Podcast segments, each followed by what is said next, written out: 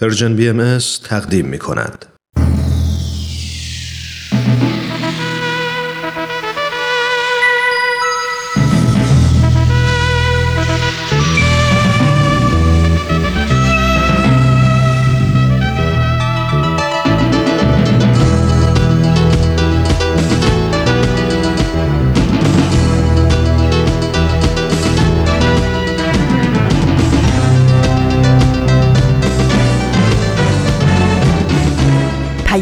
دوست. برنامه ای برای تفاهم و پیوند دلها.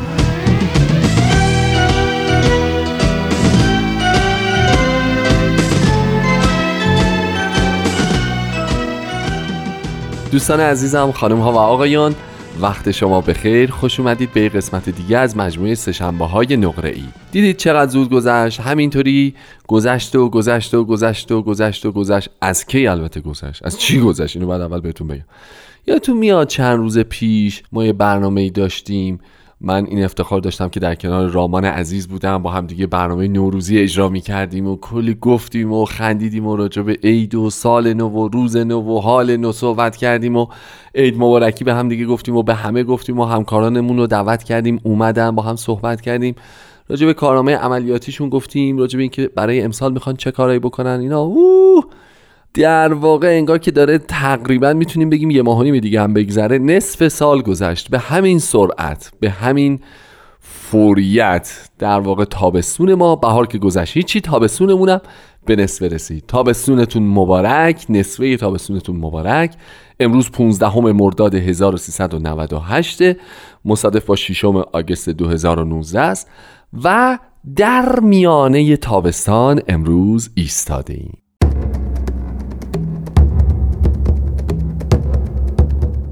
امیدوارم که روزها و ساعت خوشی را سپری کرده باشین. چه در هفته های گذشته چه در همین هفته که الان به پایان بردیمش و از امروز یک سهشنبه نقره دیگر رو تقدیم شما می‌کنیم. همونطور که می‌دونید تو برنامه امروز ما میزبان رادمردان جاوید و سپر سخن هم خواهیم بود. ظرف 45 دقیقه آینده لطفا با برنامه ما همراه باشید.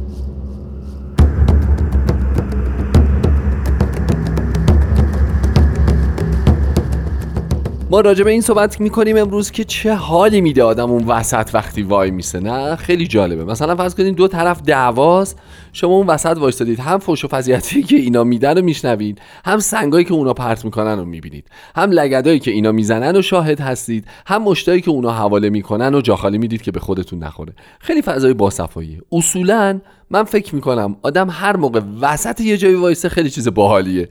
هم نگاهش اینوریه هم نگاهش اونوریه. هم می‌تونه دست راستی ها رو ببینه هم می‌تونه دست چپی ها رو ببینه. حالا تو رو خدا فقط فردا شروع نکنید جو بدید که ها بیا این سه شنبه های نقره ای هم سیاسی شد و به به به به. دیگه این از راست و چپ داره صحبت می‌کنه و بریم تمام برنامه رو 45 دقیقه رو با دقت بررسی بکنیم. ببینیم چند بار گفت چپ چند بار گفت راست. چیکار کرد چیکار نکرد که بخوایم تحلیل بکنیم که ها این آدم این هومن عبدی لابد چپیه یا لابد راستیه یا حالا بعد بخوایم بریم سراغ این که بگیم حالا راست کجا رو داریم ترجمه می‌کنیم؟ راست اروپا راست آمریکا راست ایران.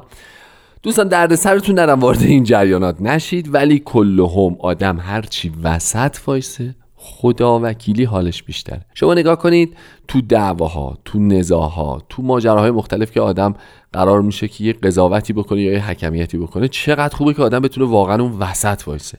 یعنی نه اینوری نه اونوری. هم سخنان و دیدگاه ها و آرا و نظرات اینوری ها رو بشنوه هم سخنان و دیدگاه ها و آرا و نظرات و رأی نمی‌دونم اینوری ها رو بشنوه.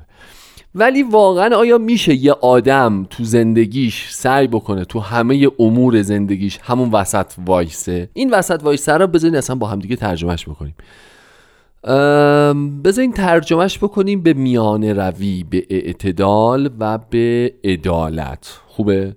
یعنی یه جاهایی تو کنش روزانه اجتماعی ما احتیاج داریم به یک حرکتی به نام اعتدال یعنی اینکه میانه رو, میانه رو باشیم یعنی نه آتیشمون خیلی تند باشه که یه چیزایی از این ور پشتمون بندازیم پایین نه اونقدر دگم و انتقاد ناپذیر باشیم که حالا ذهن رو ببندیم بگیم همین چیزی که ما می‌دونیم همین چیزی که ما میگیم همین تفکری که من دارم درسته و از اون ور پشتمون بیافتیم پایین. در واقع روی کردی داشته باشیم که روی کرده بشه اسمشو گذاشت معتدل. خوبه. البته این اعتداله بهتون بگم و یه زیر های دیگه هم می‌خواد از جمله اینکه کسانی می‌تونن تو زندگی آدم های معتدل بسیار موجه و خوبی باشن که حداقل تو برنامه 15 مرداد راد مردان جاوید رو شنیده باشن. این جزء مشخصات اولیشه اینو همه جا هم هست تو علمه اصلا علمیه بخونید کتابای علمی متوجه میشید. باور نمی کنید الان میریم راد مردان جاوید رو با هم میشنویم. بعد برمیگردیم راجع به این وسط وایستادن صحبت می‌کنیم با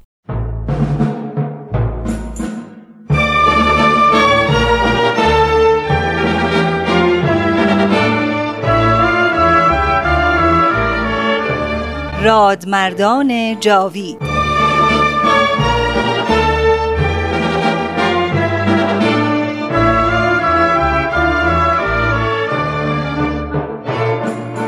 و اما در این ظهور ازهر و سلطنت عزما جمعی از علمای راشدین و فضلای کاملین و فقهای بالغین از کأس قرب و وسال مرزوق شدند. و به عنایت عزما فائز گشتند و از کون و امکان در سبیل جانان گذشتند. همه اینها محتدی و مقر و مزعن گشتند برای آن شمس ظهور به قسمی که اکثری از مال و ایال گذشتند.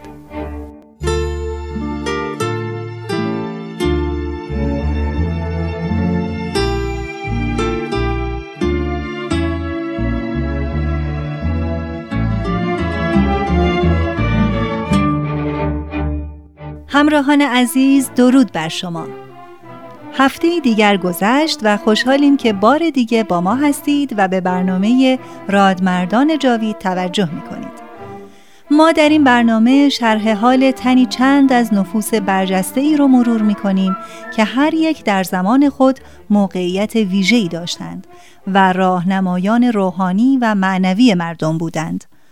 مقلدان و پیروان بسیاری داشتند و نزد حکومت دارای مقام و احترام والایی بودند. آنان وقتی خبر دعوی حضرت باب را به عنوان ظهور موعود و پیامآور آین جدید شنیدند نه تنها اون را رد نکردند بلکه با علاقه تمام به جستجو و تحقیق پرداختند و نهایتا آین جدید را با تمام وجود پذیرا شدند. با این تصمیم بزرگ همه آن جاه و مقام و ثروت و موقعیت را از دست دادند. از جانب مقلدان پیشین خود مورد سب و لن قرار گرفتند و حتی از جان خیش گذشتند. امروز هم سرگذشت غمانگیز و پرماجرای جناب ملا محمد علی زنجانی ملقب به حجت را پی می‌گیریم. من ترانه هستم. لطفاً با ما همراه باشید.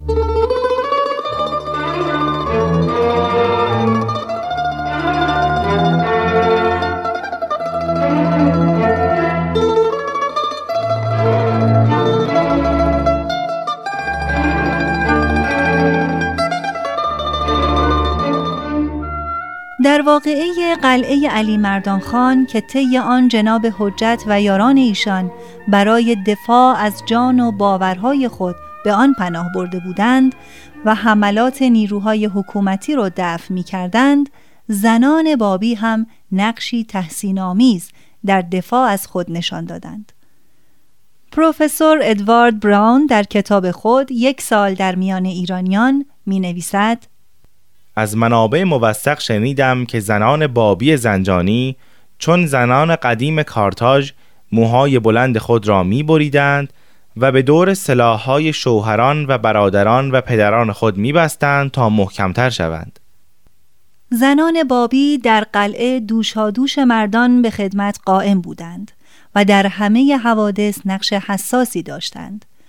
برخی از آنها مشکهای سنگین پر از آب را به دوش می کشیدند و در مدافعات از قلعه به مردان تشنه آب می رسندند. گروهی نیز به زخمی ها کمک می کردند. روحیه همه مردان و زنان و کودکان بابی در قلعه قوی بود و همگی برای جانبازی آماده بودند. اما در میان این زنان شجاع زینب حکایتی غریب دارد. نبیل زرندی مورخ بهایی می نویسد در میان زنانی که در قلعه علی مردان خان بودند زنی دهاتی موسوم به زینب بود. 20 سال داشت و اهل ده کوچکی نزدیک زنجان بود. ایمانش به اعلا درجه قوت و در شجاعت بینظیر و زیباروی بود. وقتی که دید برادران دینی او دچار مشقات و صدمات هستند با کمال شجاعت تصمیم گرفت که به یاری آنان بشتابد از این جهت خود را به لباس مردان بیاراست و در هنگام حجوم لشکر حکومتی به اتفاق اصحاب در دفاع شرکت می کرد و دشمنان را متفرق می ساخت. جبهی پوشیده و کلاهی بر سر گذاشته بود. موهای سر خود را چیده بود. شمشیری همایل داشت. زرهی برتن کرده بود و تفنگی بر دوش انداخته بود. با این هیئت همراه اصحاب دفاع می کرد. جزب جنگجویان سنگر بود همه او را مرد میپنداشتند به محض اینکه سربازان حکومت گلوله میانداختند زینب با کمال شجاعت شمشیر خود را می‌کشید و به قلب لشکر حکومت هجوم کرده بانگ یا صاحب از زمان برمی آورد و اعتنایی به صفوف لشکر نداشت دوست و دشمن از مشاهده شجاعت و جرأت و سرعت او که بی مثل و نظیر بود متحیر بودند. هر وقت به دشمنان حمله می کرد همه با نهایت خوف و بیم از جلو شمشیرش فرار می کردند فرار کنید! فرار کنید! این غضب الهی است که بر ما نازل شده! فرار کنید! فرار کنید! جان خود را نجات دهید. فرار کنید. یا صاحب الزمان یا صاحب الزمان.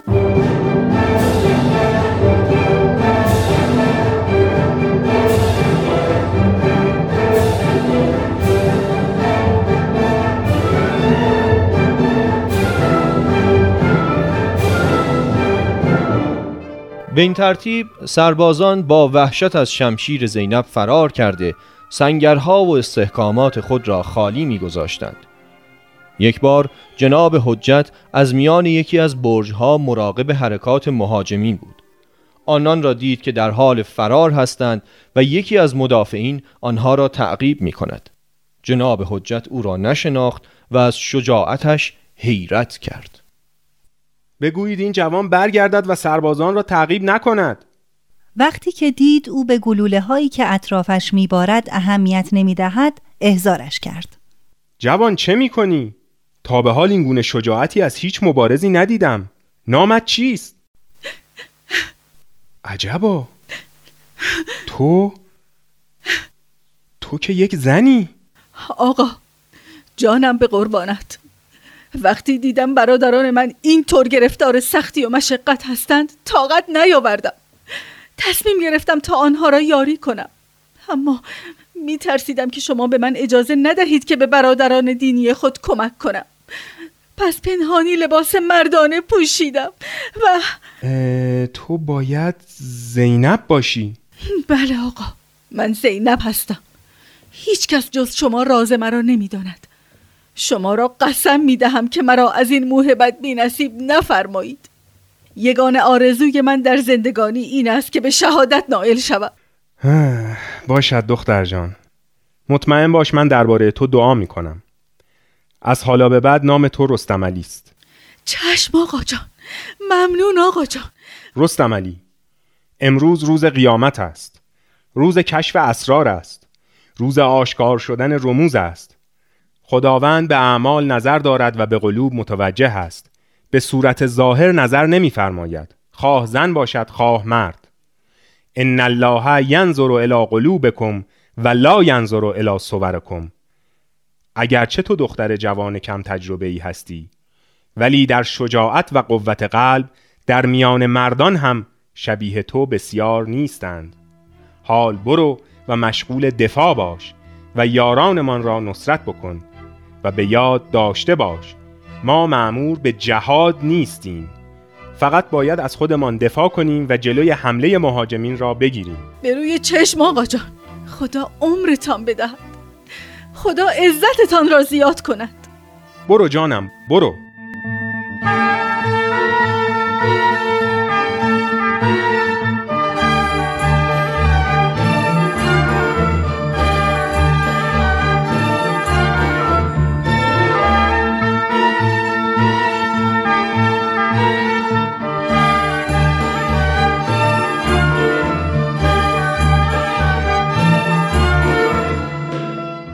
مدت پنج ماه زینب رستم علی با کمال شجاعت و قوت قلب بینظیر خود به خدمتی که به او رجوع شده بود ادامه داد.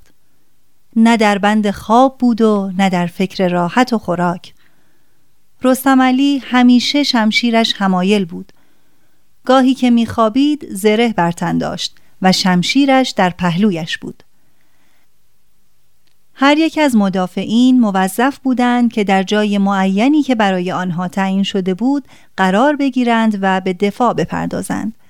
ولی رستم علی جای معین نداشت. هر جا می‌خواست می‌رفت. مراقب بود که سربازان به کدام نقطه هجوم می‌کنند. فورا خود را به کمک اصحاب در همان نقطه میرساند. دیگر سربازان حکومت به راز او پی برده بودند. و با آنکه فهمیده بودند کسی که حمله آنان را دفع می کند یک زن است از او خیلی می ترسیدند. به محض اینکه فریاد رستم علی بلند می شد آنان از ترس دست و پای خود را گم می کردند. یا صاحب الزمان یا صاحب الزمان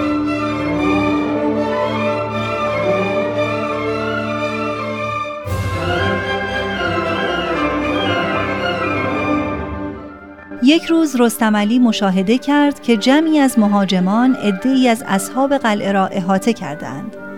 با سرعت به حضور جناب حجت رفت و خود را به پای آن بزرگوار انداخت و با تذرع و گریه عرض کرد آقا اجازه بدهید به کمک آنها بروم.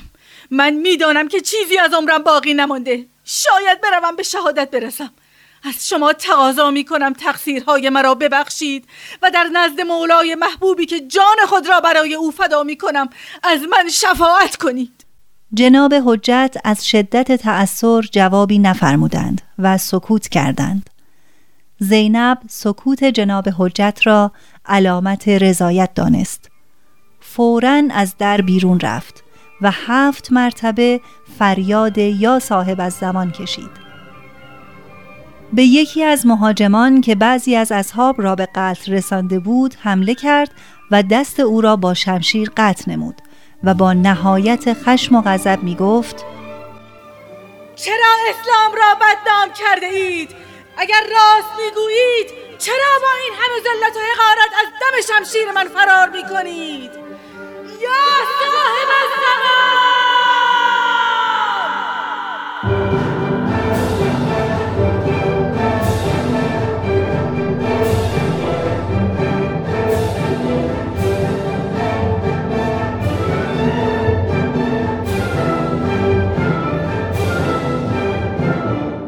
سپس بی مهابا به سنگرهای دشمن توجه نمود. سه سنگر را خراب کرد و نگهبانان آنها را کشت. به سنگر چهارمی که وارد شد او را گلوله باران کردند. سرانجام بر زمین افتاد و جان داد.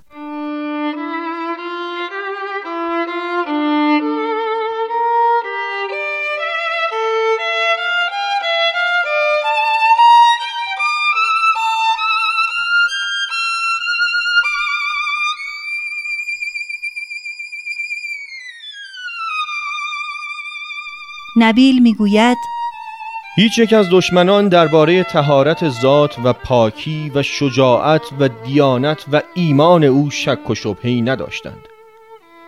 زینب در نظر دشمنانش هیچگاه زنی دهاتی و جاهل نبود. رفتارش طوری بود که پس از وفاتش قریب 20 نفر از زنانی که او را می شناختند به دیانت حضرت باب مؤمن شدند. مدتی گذشت. نیروهای دولتی هیچ موفقیتی برای فتح قلعه و دستگیری جناب حجت به دست نیاوردند. مدافعین قلعه هم با وجود گرسنگی و تشنگی همچنان استوار به دفاع از قلعه مشغول بودند. در این بین جناب حجت نامه ای به ناصرالدین شاه نوشت. در این نامه اتهامات وارده بر خود و یارانش را رد و وفاداری خیش را به شاه و کشور اعلام کرد.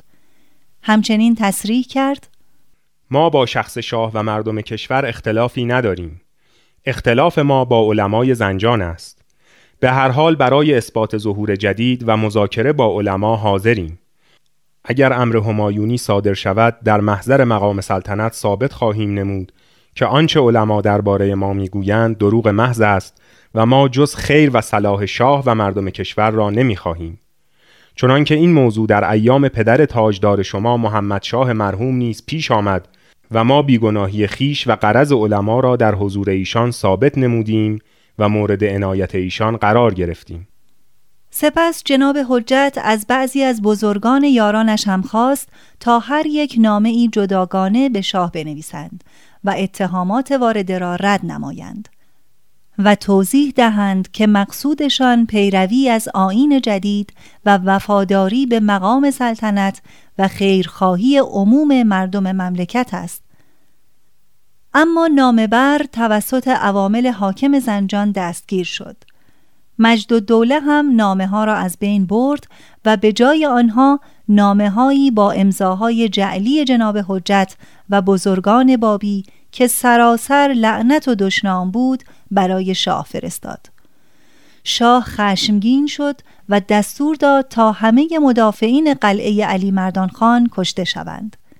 در همین احیان بود که خبر جانگداز شهادت حضرت باب توسط سید حسن یزدی به قلعه رسید. نبیل می‌گوید این خبر روح و روان اصحاب قلعه را در هم شکست.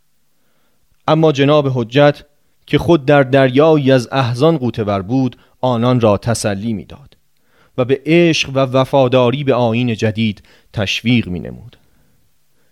اما وقتی این خبر به گوش دشمنان رسید بسیار شادی کردند. صدای قهقهه آنان به گوش اصحاب در قلعه می رسید دشمنان فریاد می زدند آی اهالی قلعه! چرا بی سبب خود را به کشتن می دهید؟ یک کلمه تبری نمایید از قلعه بیرون آیید خود را از این همه مصیبت نجات دهید اما سخنان دشمنان در دل اصحاب کوچکترین اثری نداشت و آنان با غیرت و استقامت بیشتری بلایا را تحمل می نمودند.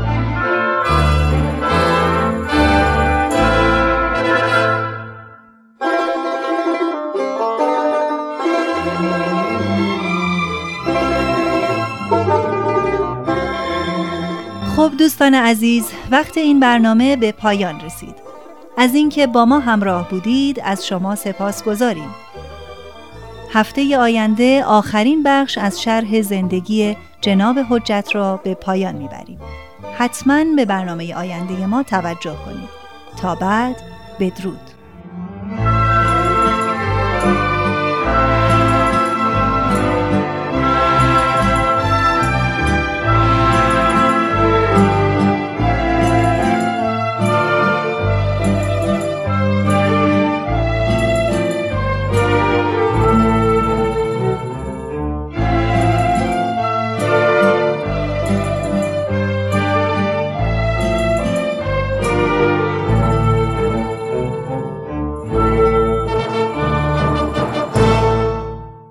خب رادمردان جاوید رو به اتفاق شنیدیم. ممنونم از شما که همچنان با سشنبه های نقره ای همراه هستید. ما امروز راجع به این صحبت کردیم که 15 همه مرداد یعنی وسط وسط تابستون. شاید این برنامه رو باید اگر 31 شهریور مثلا می‌خورد به سهشنبه براتون تعریف می‌کردم که وسط وسط سال بود دیگه خیلی حال می‌داد. ولی چون من خودم تابستون رو خیلی دوست دارم وسط تابستون برام همیشه روز خاصیه. ولی راجع به این وسط وایستادن قرار شد با هم صحبت بکنیم. این که ما در رفتارمون منش معتدل داشته باشیم. اینکه ما در افکارمون میانه رو باشیم. اینا چیزاییه که ما شاید شاید که نه یعنی حتما بارها و بارها این برابر شنیدیم. ولی واقعا به نظرم خیلی مهمه که متوجه باشیم که چجوری می‌تونیم در زندگی فردی و اجتماعی خودمون اجرایش بکنیم. ما خیلی وقتها تو زندگی معمولی و جاریمون ناچاریم راجع به یه چیزایی تصمیم گیری بکنیم. خیلی وقتها بدون اینکه بخوایم میافتیم وسط یه ماجرایی که باید تشخیص بدیم و تصمیم بگیریم که حق با نفر A یا حق با نفر B. از ساده ترین اتفاقات روزانه که ممکنه که در خلال یک رانندگی خیلی ساده در سطح شهر برامون اتفاق بیفته این ماجرا شکل می‌گیره. تا تعارف کردن به همدیگه ما ایرانی ها می‌دونید که هر جای دنیا زندگی بکنیم این تعارفه با ماست. برای ورود به آسانسور تا حق تقدم خانم ها رعایت کردن و نکردن تا بین دو تا همکار می‌خوایم تصمیم بگیریم که امروز کی چیکار بکنه که چیکار نکنه تا مسائل مهمتر و جدیتر و بزرگتری که تو زندگی داریم. یا حتی در رفتار با بچه هامون ما بچه های بزرگ و کوچیک داریم دختر و پسر داریم نمی‌دونم درس خونده و مرسه نرفته داریم.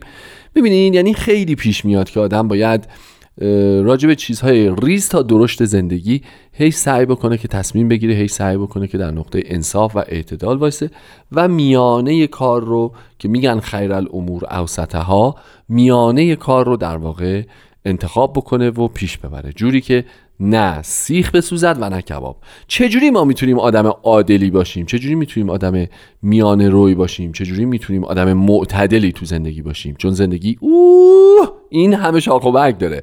این همه ریز و درشت داره. این همه بالا پایین داره. ما باید بتونیم یه همچین آدمی باشیم. راجبش فکر بکنید.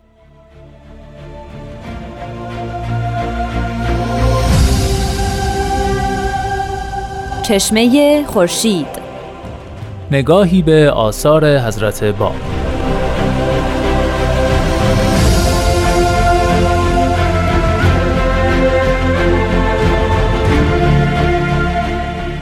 در واقع باید از نام ایشون شروع بکنیم. نام ایشون پیوند دو تا اسم بسیار مهم در دیانت اسلامه.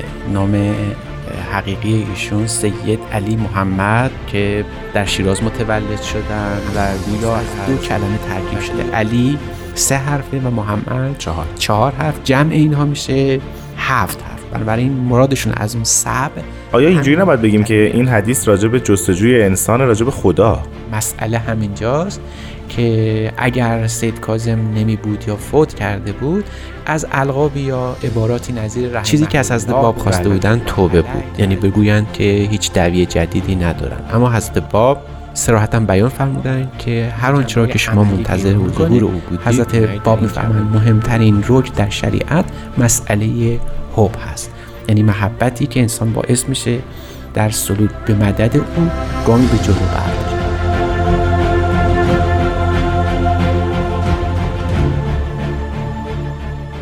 چشمه خورشید نگاهی به آثار حضرت باب. شنبه ها از رادیو پیام دوست.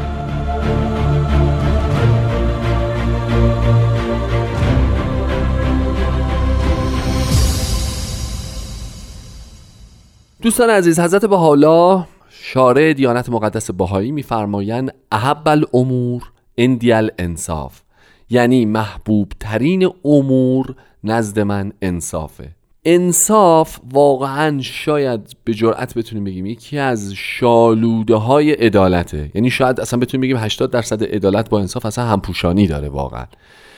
یکی از راههایی که ما می‌تونیم مطمئن باشیم که وسط وایستادیم مثل امروز که 15 تابستونه 15 مرداده اینه که انصاف داشته باشیم. انصاف داشتن از اینجا ناشی میشه که کامل بشنویم دقیق بشنویم منصفانه بررسی کنیم خودمون رو جای اون نفر بذاریم شرایط رو بازسازی بکنیم تو ذهنمون. سعی بکنیم هر, هر کدوم از طرفین رو درک بکنیم از زاویه نگاه اونها به قضیه نگاه بکنیم تا بتونیم سره رو از ناسره تشخیص بدیم تا بتونیم تو نقطه مرکزی بیستیم تا بتونیم عدالت کم عیب تری رو داشته باشیم. نمی‌تونم بگم بی عیب. کم عیب تری رو انشالله داشته باشیم. بریم با هم یه موسیقی زیبا بشنویم لطفاً.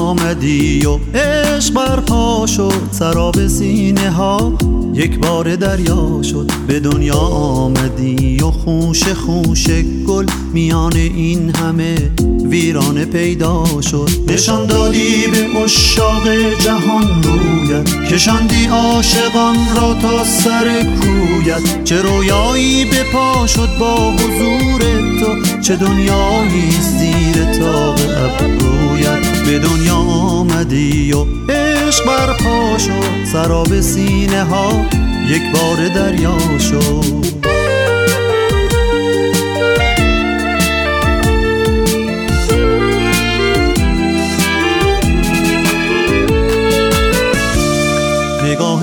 عالمی بر در که می آیی تو آن موعود و شاهنشاه دلهایی نگاه عالمی بر در که می آیی تو آن موعود و شاهنشاه دلهایی وفا شد وعده حق در همان روزی که چشمت باز شد در اوج زیبایی. به دنیا آمدی و عشق برپا شد سراب سینه ها یک بار دریا شد.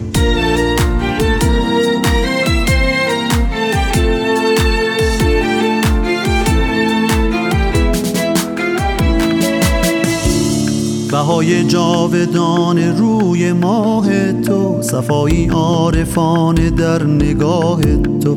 بهای جاودان روی ماه تو صفایی عارفانه در نگاه تو. توی مولود محبوبی که میرقصد هزاران قاصدک در خیمگاه تو. خب دوستان بریم یه قسمت دیگه از فصل اول سپهر سخن رو به اتفاق بشنویم. برمیگردیم با هم صحبت می‌کنیم.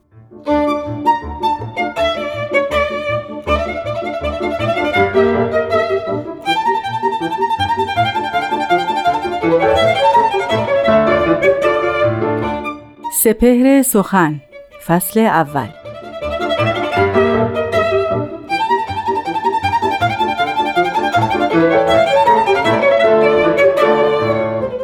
تو از جاه ظلمی می کنی از برای خیش دامی می کنی گرد خود چون کرم پیله بر متن بهر خود چه می کنی اندازه کن.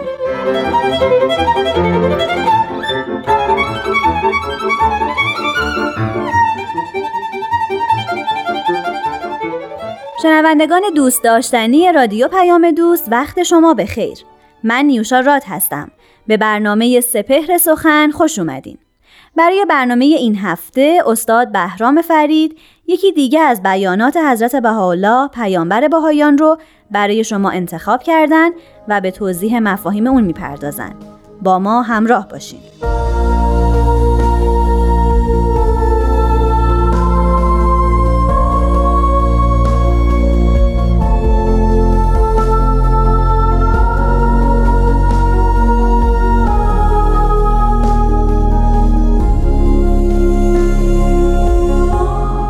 حضرت بهاءالله میفرمایند همچه مدان که غلام را ذلیل نمودی یا بر او غالبی مغلوب یکی از عبادی ولکن شاعر نیستی.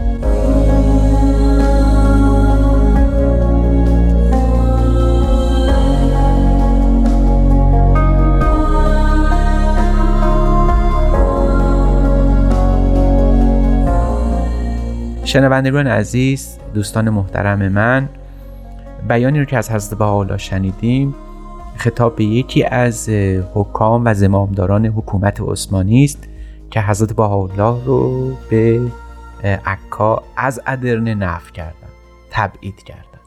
حضرت بهاءالله در خطابی به این شخص در لوح بسیار معروفی این جمله رو خطاب به او گفتن که گمان مبر که این غلامی که به دست تو اسیر است ذلیل کردی یا بر او غلبه یافتی در واقع تو مغلوب یکی از عبادی و نمی‌فهمی و نمیدانی.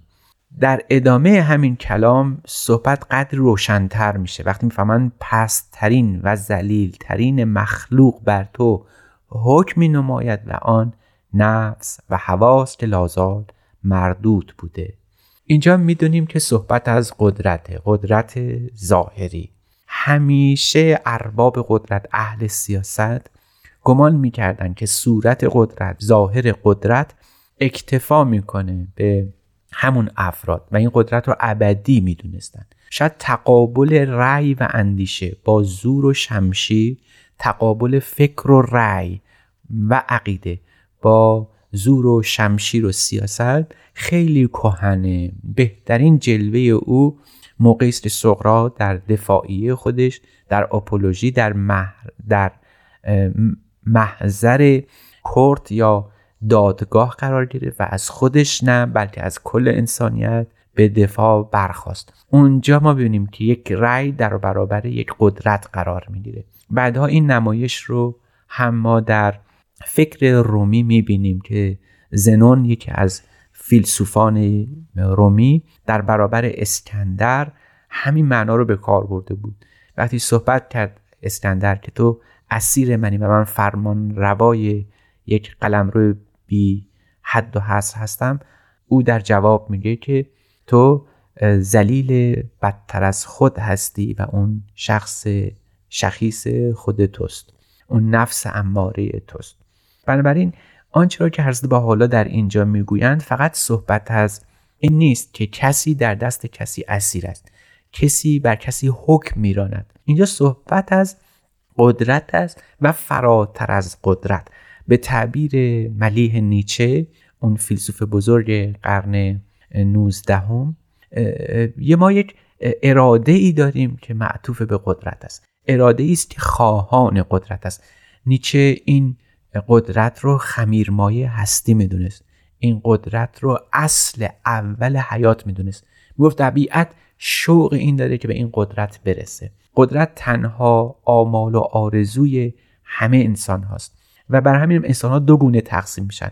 آنانی که قوی هستند و آنانی که از قدرت بهره نبردند و ضعیفند. نیچه قدرت رو بلافاصله بعد از این تعبیر می‌کنه. میگه قدرتی نیست که انسان به سیاست و زور متمسک بشه. شاید محیطی که نیچه در او زندگی می‌کرد یعنی قرن 19 هم که درست مطابق با ظهور ارز بالا هست تأثیر گذاشته در این اندیشه چون آلمان ها در اون موقع اوج قدرت بودن و حتی تونسته بودن فرانسه رو شکست بدن. این شیفته و سرمست قدرت ظاهری بودن و نیچه با این چنین قدرتی سر ستیز داشت. دشنامی که نصار آلمانی ها می‌کنه و اونها رو در نخبت و خودپرستیشون سرزنش می‌کنه شاید معناش همین بود که دو قدرت در جهان وجود داره قدرت ظاهری و سیاسی که همراه با زور و شمشیره و یک قدرت که نیچه اون قدرت حقیقی رو چیرگی بر خیشتن می‌دونه غلبه بر خود می‌دونه. میگه انسان قوی سقراته در دست دشمن اسیر بود. او رو حتی به پای میز محاکمه کشاندن. او رو حتی وادار کردن که جام شوکران بنوشه. اما هرگز نتونستن بر او غلبه پیدا کنن برای اینکه خود سقراط بر نفس خودش چیره شده و این قدرتمندترین فرد جهان محسوبه. درست همون سخن حضرت بهاءالله است. اگر کسی اسیر نفس خودش باشه این چنین کس اگر بزرگترین حاکم سیاسی باشه زلیلترین افراد. چون بر خودش چیره نیست چون بر خودش فائق نیست. حضرت بهاءالله سریح بیان است که می‌فهمند که انسان قوی تعریفی داره. قوی کسی است که به حق متمسک باشه اقبال بکنه. این اقبال به حق انسان زورمند و قوی میطلبه اما نه زور جسمانی یعنی قلب شجاع میطلبه. و این چنین کس که بخواهد قلب شجاع داشته باشه بعد خودش رو خوب بشناسه بعد خوب خودش رو بدانه. در جهان ما چنین است که انسان ها تابع ارزش ها هستند تابع معیارها هستند. اما اون معیارها و ارزش هایی که بر اونها تحمیل میشه بدون که خودشون شاعر باشن بدون که خودشون بدانن این ارزش ها بر اونها حاکم است. نیچه و حضرت بهاءالله و بزرگان ما مثل سقراط تعریف کردن که چنین کسی که تابع ارزش هایی باشه که خودش نمیدانه این انسان ضعیفه این انسان بیماره. حتی اگر جسم قوی داشته باشه حتی اگر از جهت جسمانی زورمند باشه و تندرست این چنین کسی که قلبش بیماره انسان ضعیفه. حضرت با میفرمایند که ای ارباب سیاست ای کسانی که سیاست و زمام ناس به دست شماست. خواه این قدرت دینی باشه مثل روحانیان حاکم در ایران یا کسانی که سیاست مدار باشند مثل تمام حکمرایان در تمام جهان. این چنین کسانی نباید فریفته آن قدرت ظاهری باشند که به دستشون هست. باید بدانند که قدرت حقیقی اقبال به حق باید بدانند که قدرت حقیقی سیتر یافتن بر نفس خود است همون نفس اماره است که به خاطر کوتاهی زمان ما اینجا نمی‌تونیم زیاد به او بپردازیم.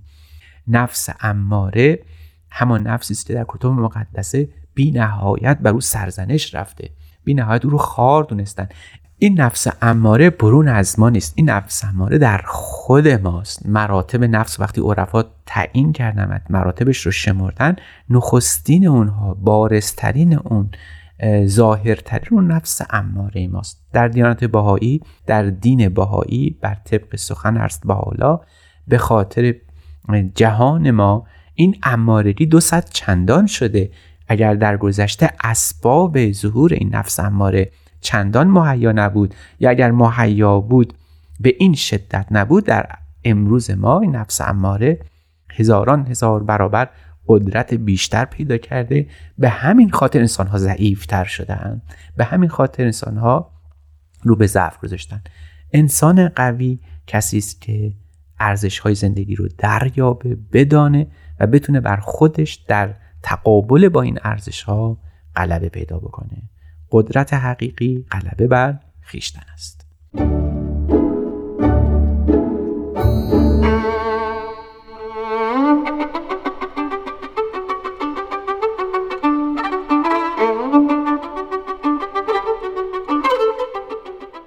دوستان نازنین این برنامه سپهر سخن هم تموم شد.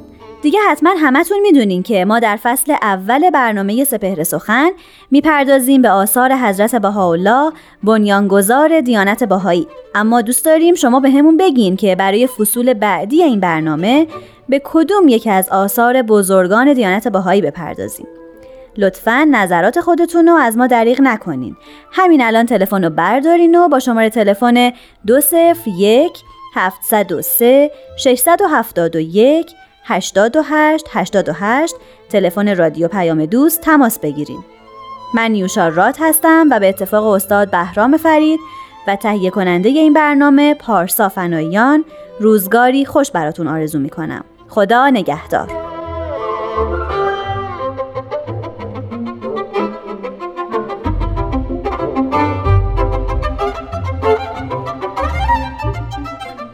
خب خسته نباشید. اگرچه می‌دونم که خسته نیستین. برای اینکه آدم وقتی یه قسمت دیگه از مجموعه سپهر سخن رو میشنوه اساسا نمی‌تونه خسته باشید.